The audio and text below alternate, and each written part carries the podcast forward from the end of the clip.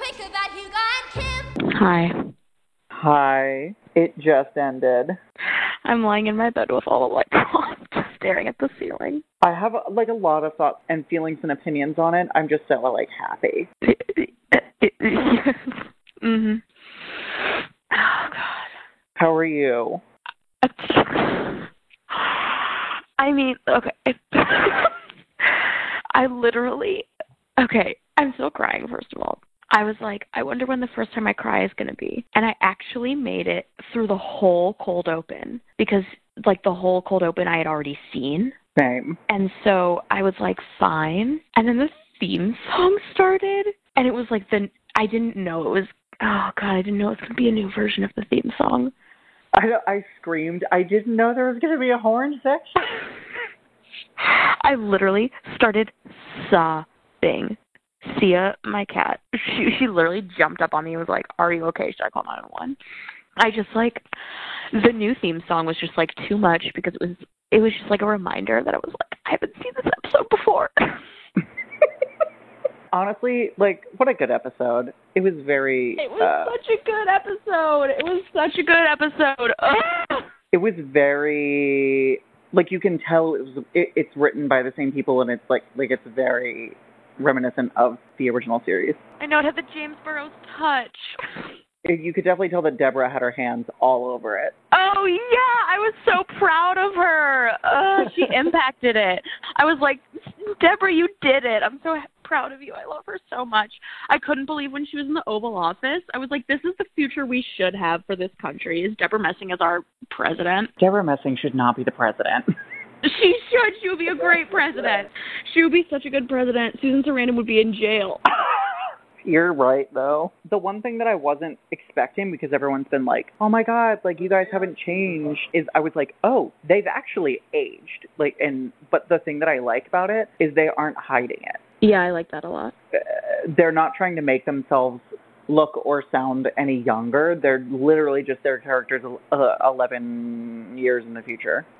I thought it was so clever how they dealt with the finale also. Oh, same. I was like, nah, but this like works. Like, okay, fine. And there was um there was that interview where where Debra Messing was like, well, that was the series finale, and now that the series isn't over, that doesn't count. And I was like, oh, you know what? Like that makes sense. All right, fine, I'll take it. And it's also it's not like they did something that was like out of keeping with the show, you know? Like it's not like Yeah. they did like a factory reset. It was like a very Futurama thing of like, oh, like this is within the language of the show that we're that we're like setting this back to normal because like as we know, the first half of the finale is a dream anyway. And so it was like, oh, it's just like another dream, which is you know what? I I believe it. I buy it.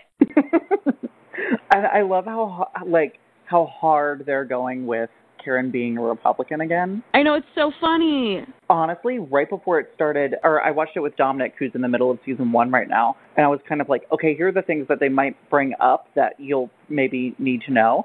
And right before it started, I was like, is Stan alive? I don't remember. And then she was like, is Stan alive? I was like, oh, good question, Karen.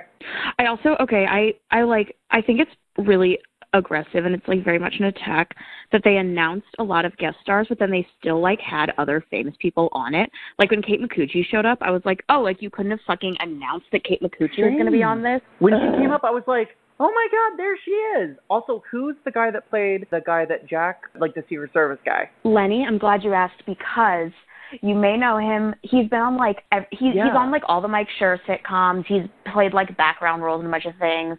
But here's the craziest thing of all. I was like, okay, this is embarrassing. But he came on screen and I was like, oh, he was in the episode where Will meets Vince, wasn't he? And then they were like talking about it and they like kind of referenced that he knew Jack and I was like, no, but he didn't know Jack when he was on the episode where Will meets Vince. And um indeed he was. but he uh just played a background role. Honestly, good for them. So uh that's horrifying for me. Um I've gone too far. But we're feeling good about this, right? I feel great about it. I feel like god. Um I think like I'll wi- I mean obviously I was never going to hate it. yeah.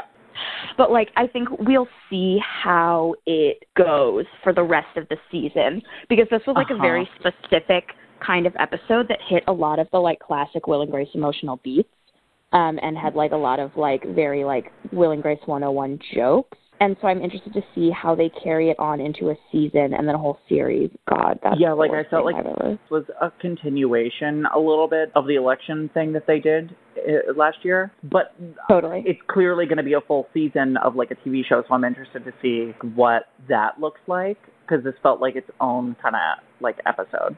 And it also felt a little bit like a um like a welcome to the world of Will and Grace. Welcome back for those of you who watched every night before you go to bed and like welcome for the first time for those of you who've like never seen an episode before, you know. And also like welcome back to people that watched it when it was on the air but haven't seen it in 11 years. I I feel great about it. I'm really excited. Also, Hamilton was on it, which was an unexpected surprise. Okay, here's my thing. I love that with Dear Evan Hansen and with Hamilton, you don't know any of the actor names. You just know the show name. His name is not Hamilton. His name is Anthony Ramos. Yeah, but you knew who I meant, didn't you? Yes, because I watched the episode. Like the other day when I was like, Dear Evan Hansen is on my train, and you were like, cool. Because I don't know which guy you're talking about. it's the short one, you know. Yeah, but you've also called Ben Platt Dear Evan Hansen. Yeah, ben Platt, future Will and Grace star. I know. God. Do you have anything else you want to talk about?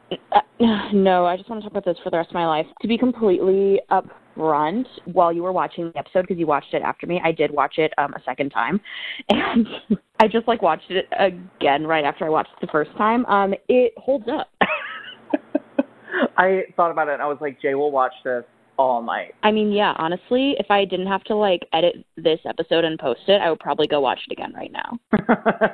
I mean, honestly, thank God that my body is like rejecting all solid food right now and just like making me throw up constantly because tomorrow I don't have to go to work and I can just like watch it again a bunch of times. I will probably end up watching it again either tonight or tomorrow. It was just so like it. Thing God. things that I'm really happy about that they're like really pushing for. There was in episode one, gay kiss, make America gay again, and they're like Yeah. Grindr and like all of these like heavy gay topics that they're like allowed to like fully go for now. Whereas beforehand they were doing it, but it was like hard hitting, like oh my god, Will and Grace did this. oh my God! Did you see the lady Secret Service agent? Yes. I shrieked. Also, the the congressman was hot. For me, it was such like a I don't know how it was for you as someone who like doesn't who didn't have like a strong like childhood emotional connection to the show, but for me it was just like I just flashed back to being like 12 because the last time I watched a new episode of Will and Grace, I was 11. I just like flashed back to like that point in my life and I was like, "Oh my god, like it's exactly the same." Except like I'm an adult and I'm like happy now, you know. That's how I felt the first time that I watched the first episode of Fuller House because I because I have like a really strong childhood connection to that. And then that first episode was so good. The rest of it, uh, but the first episode was so good. So I I see what you mean. I'm to start crying again. I just need to start crying again. Anyway, I'm gonna go finish my wine. You go finish crying. I'll never be done crying. I can't wait to see you on the train, just like watching this episode on your phone. I mean, I uh, yes, correct. All right. Well, I'm gonna let you go cry. Okay, who came out this week? Anyone? um, me. well, congratulations on that. Honestly, hail to the chief, the chief being Debra Messing. All right. Talk to you later. Bye. Bye.